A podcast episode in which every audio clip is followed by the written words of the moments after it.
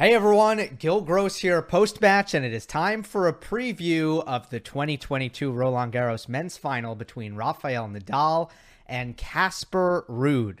Nadal goes for RG number 14. I don't even remember. I know that there's like a nickname for for each one, like that comes from the Roman. I think it's Roman, right? Like the dodecima and stuff. I, I don't even know what it is at this point. And also major number 22. Casper Ruud, first major final. Congratulations to Casper, uh, regardless of what happens on Sunday. Um, it's going to be a good experience for him, obviously, win, uh, and also probably lose. It's going to be a great thing for his career that he gets to uh, experience a major final at the age of 23. I am going to uh, get into my keys to this match how Nadal wins, how Ruud wins, and then I will give you my pick. But I'll start by uh, just talking about what I've seen from each player throughout the tournament, beginning with Rafa Nadal. Let's go all the way back. He wasn't the favorite coming in. And that, that's not my opinion. That's what the odds said. Let's be honest about why. The foot and nothing else. Rafa started the year, won the Australian Open, undefeated until the Indian Wells final you would think, okay, well, if that's what he was on hard court, certainly it's going to look really, really good on clay court. Unfortunately, had the rib injury, came back, was healthy in Madrid, wasn't healthy in Rome, and it was a concerning way to exit against Denis Shapovalov. That's why I wasn't the favorite. So, uh, at the end of the day, we've reached the final, and Nadal's foot has I don't know what kind of intervention there's been from cortisone shots and pain killing and, and all the things, you know, the reasons why his doctor might be there, right? I don't know. Uh, but the important thing for him is that it has not hampered him. And that's why we're here with Rafa in the final. Uh, because other than that, it's just par for the course. Um, now, the technical aspect of his game has been, to me, on point all tournament long. The forehand looked incredible from the early rounds, the serve and return, very good. Until really the Zverev match, but I don't worry about that at all. I found those conditions to be rather borderline inhumane, sauna like, and uh, I just thought I throw that out the window because uh, I just think that the conditions made it impossible for either player to to really play their best. That's how I saw the match. I know that some people uh, may have disagreed with when they saw the match, but but that's what I saw. Uh, so so you can disagree all, all all you want, but I just felt like until that match, uh, Nadal has looked great technically. Now the physical side, that's also been impressive. The Nadal. Uh, and the FAA and Djokovic matches back to back, in particular, the way his endurance held up and the fact that he still had his full explosivity and strength in his legs throughout the duration. That was uh, that was a big deal for me. Not necessarily surprising, given what we saw in Australia, but but still impressive. And lastly, his confidence in the big moments has been obvious. And that is by far the most important thing about Rafa's tournament so far. Think about how well he played in the fifth set against Felix. I mean, that was a 10 out of 10 set. Think about how well he played in the tiebreak against Djokovic in the fourth. Nearly perfect. Think about how well he played. Think about the fact that he played the best points of the match against Zverev once he got down 6 2 in the tiebreak and beyond in that first set. I mean, Nadal is really trusting his game under pressure. That has been the most impressive thing. Besides his foot staying healthy, which has been the most important thing, the most impressive thing has just been how Nadal has risen to the occasion time and time again. As for Casper Ruud, he did prove me wrong. He proved me wrong. Uh, now, to me, he really struggled early on in the clay court season, suffered losses to players outside the top 20 on numerous occasions in the lead up, which is something that we hadn't seen from him at all in about two years' time. And then he came to Rome, he came to Geneva, Rome semis, Geneva final. For me, the results weren't enough, especially considering the quality of opponent. Uh, for me to ignore his struggles leading up to that point. That was obviously a mistake on my end. And uh, I was also very much against him playing Geneva. I felt that was a bad decision. And, and that might have also played into the fact that I was skeptical of Ruud being able to play his best um, at RG.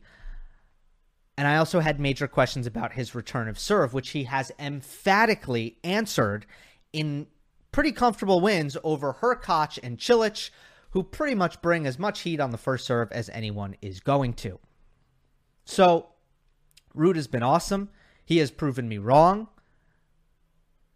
I'm, I'm a fan of his, so I'm, I'm happy that he did. And um, he is very much a deserving final, especially considering how much he's improved over the last three years. We've seen it before our eyes the, the physical strength and the legs and the serve and the big match confidence, which has really been a, a process for him and a work in progress. With that being said, we also have to acknowledge the draw. I power ranked him eighth coming into this event. He hasn't played anyone above him in my French Open power rankings. He uh, the the best player he played is Hubert Hurkacz, who I had in my next out category, not even in the top 10. So good draw. Ruud takes advantage, conquers the mental demons in the third round against Sonego, which was key. And here we are Nadal versus Ruud. As far as tactical keys go, I want to start with how Nadal wins. I always start with the favorite. Well, all Rafa needs to do is put the most comfortable pattern he has into use. There is nothing Nadal would rather do than attack the righty backhand. He can he can play with other baseline patterns. We see him change it up against Novak Djokovic, for example. Uh, but it's really uh, very much about attacking the righty backhand for most of uh, the players who are put in front of Nadal. And against Casper Ruud, this is obvious low hanging fruit, uh, much more so than it is against a player like Alexander Zverev or Daniil Medvedev or Novak Djokovic.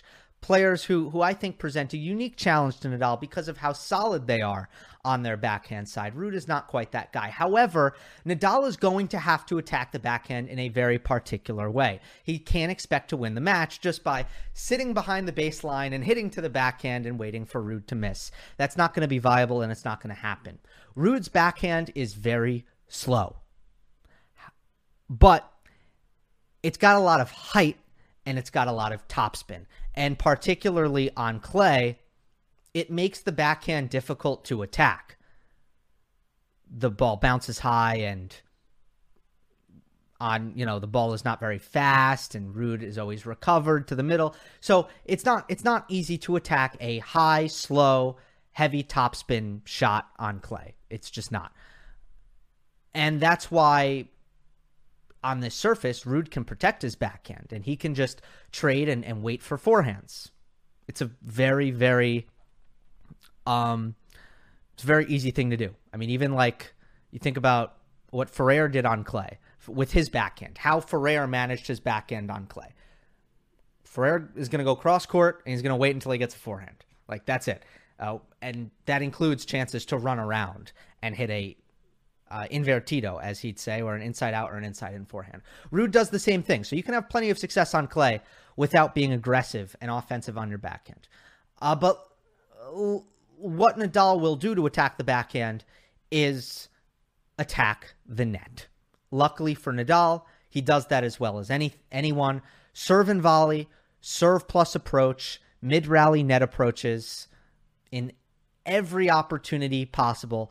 Nadal needs to go to the Ruud backhand and come to net. And that is where a high, slow, heavy topspin ball goes from the least attackable ball to the most attackable ball. Ruud doesn't hit passing shots very well on his backhand.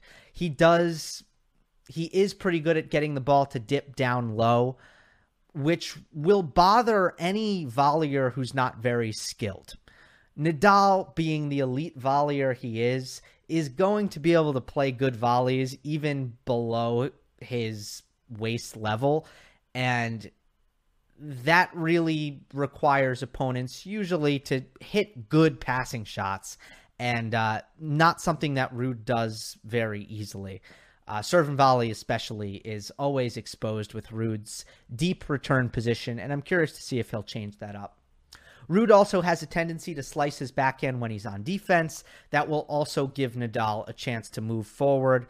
Uh, it'll give Rafa even less reason to hesitate on coming forward when he's able to get Ruud in defensive positions on his backhand. So expect Nadal to live at the net on Casper Ruud's backhand.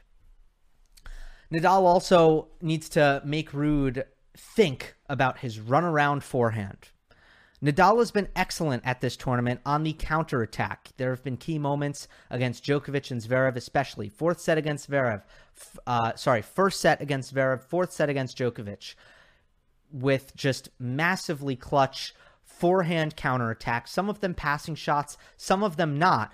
But Nadal is amazing at this, especially on clay. Nadal is amazing at this because of his strength and precision when he's on the run. And when Ruud runs around his forehand, he puts himself out of position. Most of Ruud's run around forehands are going to be inside out.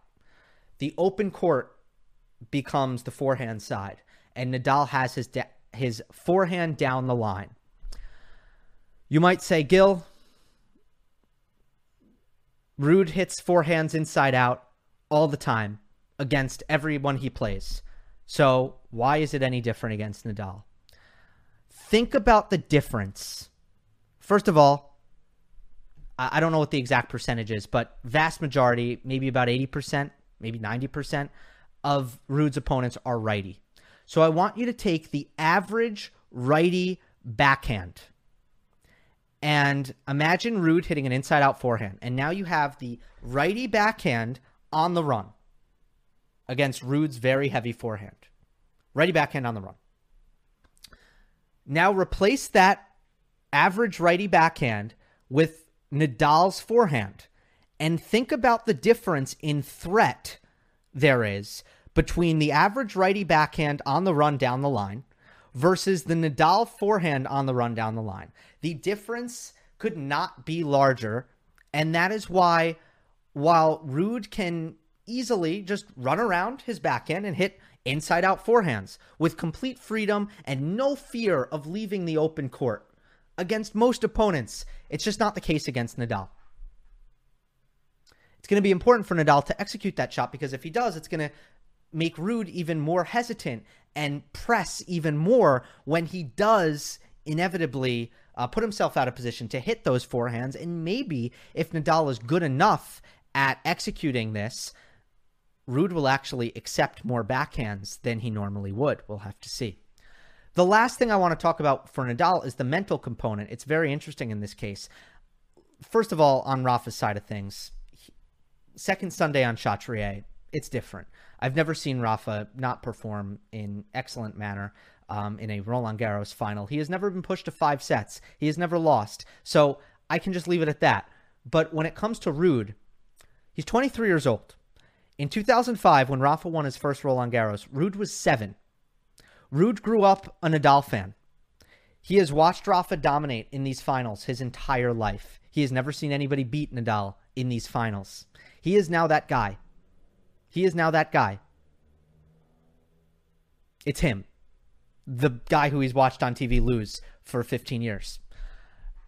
Then there's the added factor of he attended Nadal's academy and partially credits Rafa and Tony and the peop- the good folks at the RNA Academy.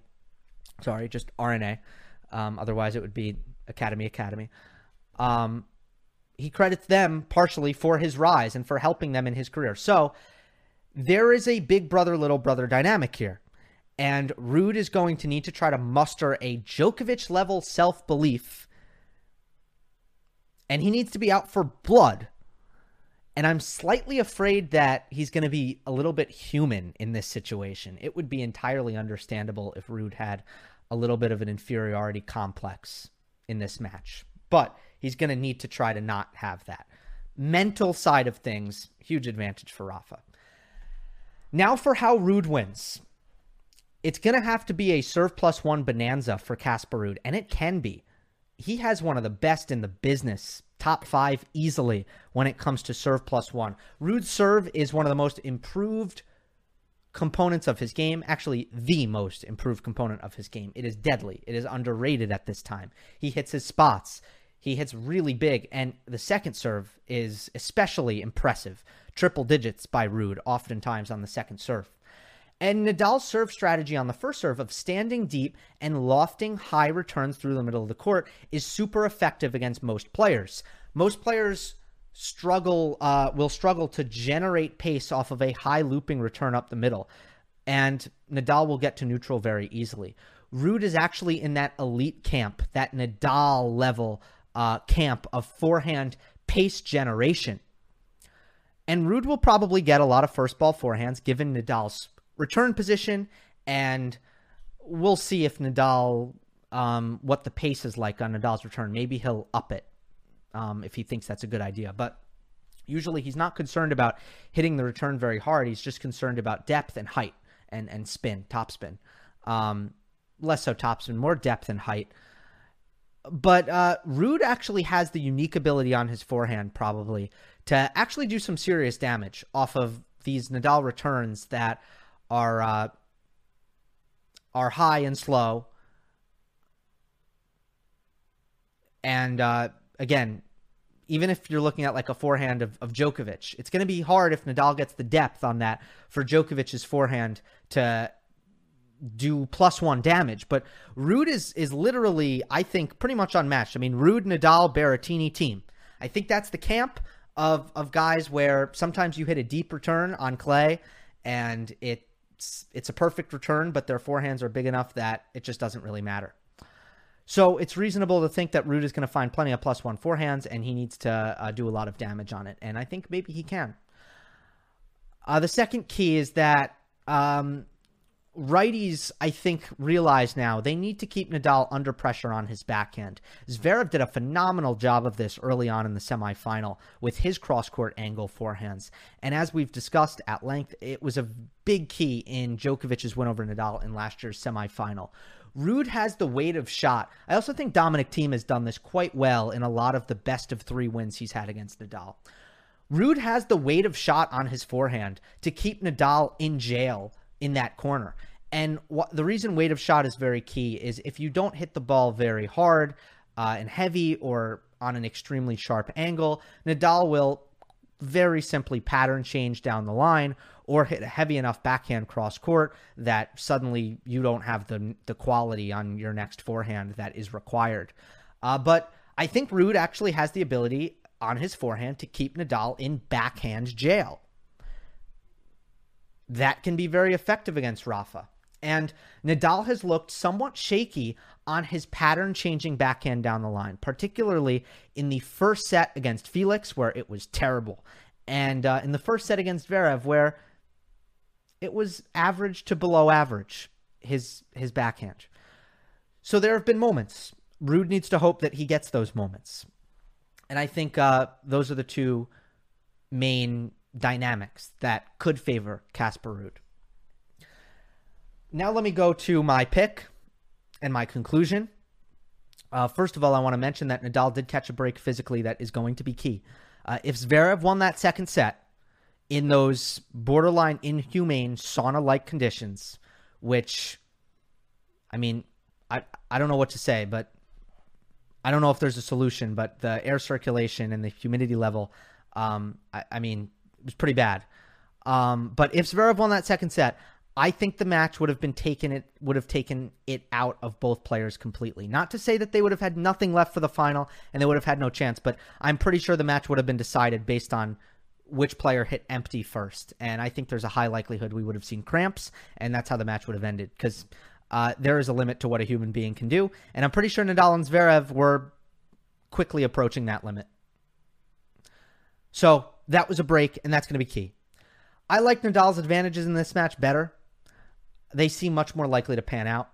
You know, you could see Nadal's return, uh, keeping Ruud's serve plus one at bay. Uh, you could see Nadal being able to kind of keep out of that backhand jail effectively and and control more of the points and not let Ruud really execute that pattern on a regular basis. I feel like Nadal's advantages seem like more of a sure bet that they're going to pan out. I also have concerns about Ruud's resume. He's 5 and 16 in his career against top 10 players. It's not good. And uh, even like an Andre Rublev, who I would compare Ruud to in this case. Rublev is a player who has beaten lower level competition on a very impressively consistent basis and is clearly a top 10 player. And Rublev has a reputation of coming up a little bit short against the very best in the world, but even Andre has three times the number of top 10 wins that Ruud has. Rublev is 15 and 24, a better record. Again, Ruud is 5 and 16. And uh, at the end of the day, pre-tournament, I would have been very confident that if Nadal made the final, that he would ultimately win. And after seeing the fortnight play out, I am still there. My pick is Nadal in three. Hope you enjoyed uh, the match, everybody, and hope you enjoyed this video. Don't forget to subscribe, and I'll see you next time. Do you want to make a podcast? Spotify's got a platform that lets you make one super easily. It's called Spotify for Podcasters. It lets you record and edit podcasts right from your phone or computer. So no matter what your setup is like, you can start creating today. Then you can distribute your podcast to Spotify and everywhere else podcasts are heard. Video podcasts are also available on Spotify. You know, I love that. And I promise you, the other platforms don't offer that. With Spotify for podcasters, you can also earn money in a variety of ways, including ads and podcast subscriptions. And best of all, it's totally free with no catch. I've been using Spotify for podcasters from the very start. I highly recommend you give it a try. Just don't post on Monday. Download the Spotify for Podcasters app or go to www.spotify.com slash podcasters to get started.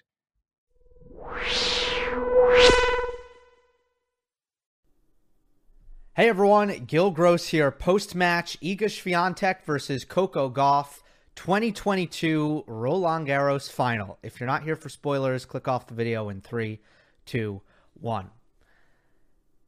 Iga has capped off one of the great runs of all time with the Roland Garros title, her second ever major.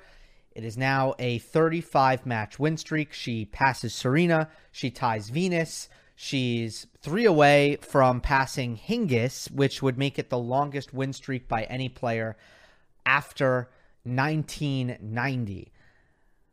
And it's another dominant scoreline. It is 6 1, 6 3 for Iga. So she goes the whole tournament dropping just one set. I uh, I want to spend most of this post match video talking more about Swiatek and what we're seeing right now and what makes her great, and not breaking down what was a pretty uncompetitive match. But I will begin just talking about the Swiatek versus Gauff dynamic in this match. And as I suspected, the first thing I have to talk about is just the disparity in forehand effectiveness and especially the the struggles that Coco had to just keep that side consistent and in the court as I suspected, Iga's weight of shot and intensity was just a little bit too much for Coco's forehand to handle. Here you have a forehand that is hit with an extreme grip with an extremely long swing path. And both of those two things don't lend itself well to pace absorption. And she just requires a little bit more time on her forehand. As I talked about in the preview, the clay actually provides that. But with Iga hitting faster and heavier and taking the ball early, the ball's coming quicker than what she would be dealing with against any other player. It kind of negates the effect of the clay. And it just looked like Gauff's forehand was often rushed, caught it late all the time. And uh, it was uh, it was an issue for her, along with the obvious effect of the tension and the nerves, especially in the opening couple games when Gauff's forehand was particularly problematic for her. And the stats in the end end up being Uh, four winners to 14 unforced errors on the Coco forehand. For reference, frame of reference, Iga was six to five. Coco actually won the returns in play battle as I suspected. I, I thought that that was going to be her best chance to be competitive in the match was to get a lot of free points and she she actually did do that. It, it was really just how lopsided things were once Iga got the returns in play that kind of doomed Coco in this match. Um, so she actually did get more free points than Iga just by a slim margin, and uh, as a result, the the only rally length that she ended up winning was the one to two shot rally length. And if you throw in Coco's double faults, if there were three of them, were there more though? That seems low. Hold on, let me check the stats. For some reason, I thought I read three, but I feel like there were more. Uh, no, only three. I don't know if they came kind of in big spots, but uh, okay. Anyway, you throw those in, and I think the the breakdown is is pretty close in terms of rally length, one to two shots. It was really just after that uh, where Swiatek on the Coco serve ended up winning total points when she got the return in play 29 to 14. And uh, part of that is also plus one and how the advantage of Coco's serve pretty much goes away right away. She she's not good enough, especially on the forehand side, of taking that first ball and being aggressive with it and using the the serve parlaying that into an advantage in the point. You know, it's it's kind of uh, her, the forehand isn't at the level that that Iga's is at. Where if you leave a return short from Swiatek's serve, she has a forehand that is going to utterly uh, destroy you, and that is going to be the end of things. Coco doesn't have that on the forehand, which which means that the advantage that she gets from her serve it dissipates once the return is in play pretty much. She did have some nice plus one moments, I thought, actually on her backhand, but um, it's a little bit less consistent uh, compared to Iga. Um, but uh, 25 of Coco's points won uh, on serve. She, she won 25 of them. 11 of them were on unreturned serve. So a pretty large portion of the points that she won were just off of unreturned serves. And a couple of them were actually with help from Iga on second serves in particular. Uh, in the first set, I thought Swiatek missed too many second serve returns, uh, left some some couple points on the table. As crazy as that sounds, in a six-one set, I think it is true. And that's really all I want to say uh, about the match. It again, Coco's just not really on Iga's level right now. Um, and then general words about Gauff before I get to Iga. I don't really worry about her. She's 18. She has a ton of experience already, which is going to just give her a leg up as her career rolls on. Um, to be 18 and to already feel like a veteran, which he absolutely does, is uh, is pretty unique and pretty great. She's got such a good head on her shoulders. Attitude, so good. Uh, as a competitor, so good. Maturity, dealing with off the court stuff, awesome. So it's really hard to worry about her, especially given the level that she's already at. It basically means that her floor in her career is is just sky high. There's really very little chance that she is not going to be a, a mainstay uh, in the top 10 as she's knocking on the door here. The question is is she going to be is she going to be even better than that? And that's going to depend on polishing some of the technical deficiencies that she has. I think the biggest thing is the forehand. And uh, I, as I said even before this match, I, I hope she does make some pretty drastic changes long term um, to that forehand whenever she has the time to do that, perhaps in the off season. That's that's my hope for her. I think it'll help her. I can't see it really getting worse by by attempting that and uh, also perhaps some some room for improvement on the second serve. But that's a shot that's really gotten a lot better over the years. She's also just an incredible athlete. She has a wonderful backhand. I I'm not worried about Coco at all. I just long term I have very little concern. So this should be a good experience. It, will help her next time she's in a major final because that's how this works. You know, once you lose like three four, then it starts to I think, be counterproductive to even be in them. And then you start to have a lot of mental baggage. But to lose your first as a heavy underdog to Iga, no big deal. It's going to help her next time she's in the same spot. Swiatek, where to start? The most impressive thing about Iga is definitely her mental, at least to me. I didn't even talk about it before the match. I didn't even say like, "Oh, can can can Iga handle the pressure?" A lot of pressure, major final, heavy favorite, uh, 34 match wins in a row. I I didn't even bring it up.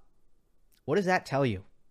I didn't bring it up because everything we've seen from her just suggests that the pressure is not a big factor here, which is crazy so abnormal. I mean, I thought she was going to start to feel it when Ash retires and she becomes number one. And suddenly it's like, okay, Iga's supposed to win every tournament she plays, which is a huge, and, and it happened very quickly. There was no easing into that kind of alpha favorite role. It was suddenly her, and it, it just didn't phase her.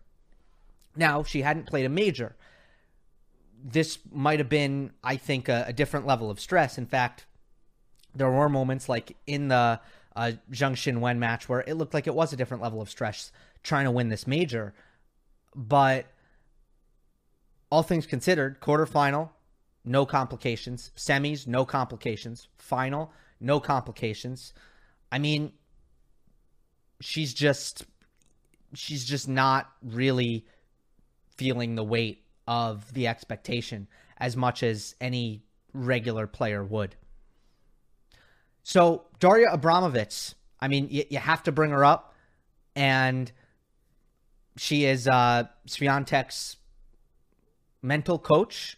She is a clinical psychologist with a specialty in performance and sports. She worked with uh, the Polish cycling and swim teams before she worked with Iga. And Swiatek has been working with her since 2019, which is notable because first of all, Iga was a teenager. Second of all, she wasn't even really, I don't think, in the top 50 at the time. So money is tight, presumably. And most players just do not invest in that at that advanced period. But that is the period of time where you are developing your habits, that you are forming your, again, kind of your career and getting used to what life on tour is going to be like. And in those formative years, it has to be hugely beneficial to have an, someone who is pushing you to do all of the right things. And I think the trust that Iga has in that relationship and the techniques that they have developed and the trust Iga has in those techniques and the habits they've built. I mean, you can't say enough about the effect that that has likely had on Swiatek's ability to handle all of this. Now, some of these habits and techniques are off the court stuff. Some of them are on the court, such as how she meditates on changeovers, what she does in between points. All of these things are carefully measured. And players need to look at that and take some notes and consider doing what Iga has done, bringing on a high level sports psychologist early before you think you quote unquote need one. Do it because it's probably a great competitive advantage, has been with Iga.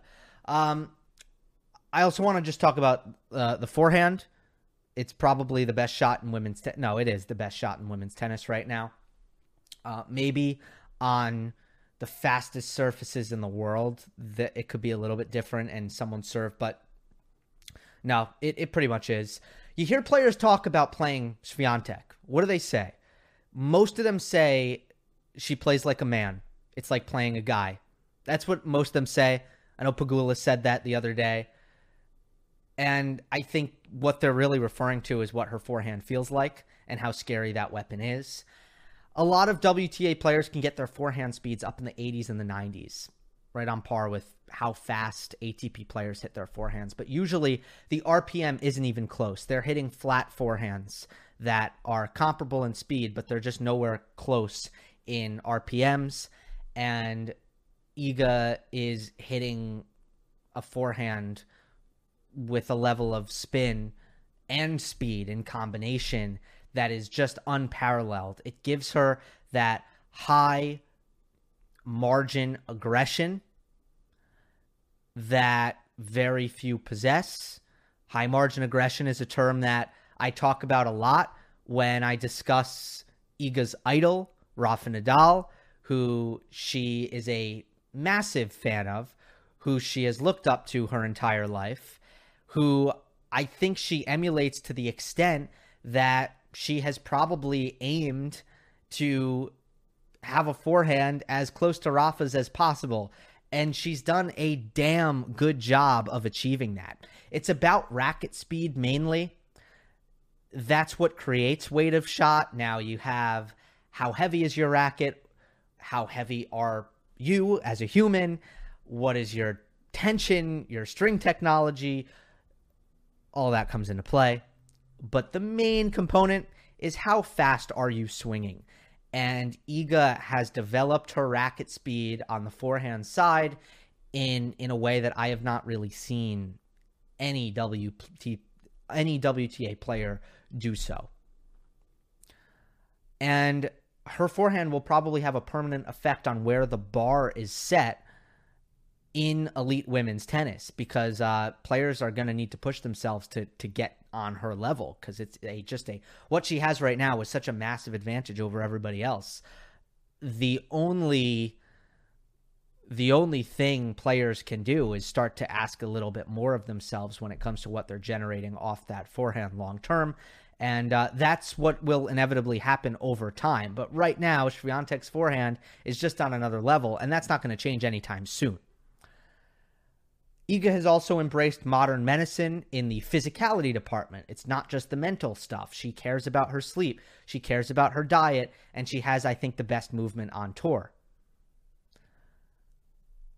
So,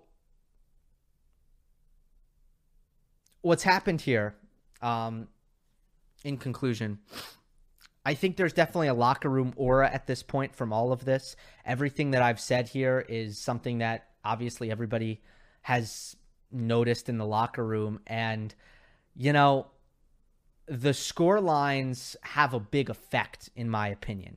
Uh, let me just read her her finals, her recent finals, and let's go since the 2020 Roland Garros final when she beat Sofia Kenin. Uh, that was 6 4 6 1. Then it was 6 2 6 2, 6 love 6 love, 6 2 6 love, 6 4 6 1, 6 4 6 love, 6262, 6262, and 6163 today. I can't imagine that players are not taking the court against Iga Swiatek, hoping that they don't get embarrassed, which is a terrible, terrible mindset to have. But it is human because she is embarrassing so many of her competition on a match to match basis. How could you not be fearful that that is going to happen to you? And that aura is going to have an effect where not only does she bring a high level to begin with, it's going to make her opponents play worse. So that's a dynamic to to look out for as she moves forward. Next up for Swiatek, obviously the grass. Uh, the channel double will be a very exciting challenge for her. I was immediately excited after thinking about what was next uh, at the prospects and the intrigue involved in if she's going to be able to do that. It's one of the hardest things to do in tennis. Uh, the grass is going to give some of the players who serve bigger than her, which are plenty of players, a much bigger advantage than the clay would, which kind of neutralizes that effect and it's going to be I think a, a, challenge for Iga that is going to deliver more suspense in general, and I'm looking forward to see if she can do it. But for now, congratulations to Iga and her fans on major number two, and one of the most dominant clay court seasons, if not the most dominant clay court season I have ever seen. Hope you enjoyed. Don't forget to subscribe. I'll see you next time. Our house is a mess. Come on in. I'm Amber Wallen, internet comedian, plant queen, and host of your new favorite podcast, Fly on the Wall. Okay, that's pretty presumptuous to assume that this is going to be their favorite podcast, by the way. Like, come on, Amber. Anyway, that wasp that you just heard interrupt me is my husband. And co host, Benjamin Wallen, also a comedian, and I host people at our home. I have a great wine collection in my cellar. Well, you it's not a mean the mini fridge? It's a mini It's a mini yeah. fridge. New episodes of Fly on the Wallen drop every Wednesday. Listen in as we discuss relationships, books, and keeping our sweet baby kid alive while we make laughs on the internet. Subscribe to Fly on the Wallen wherever you get your podcasts.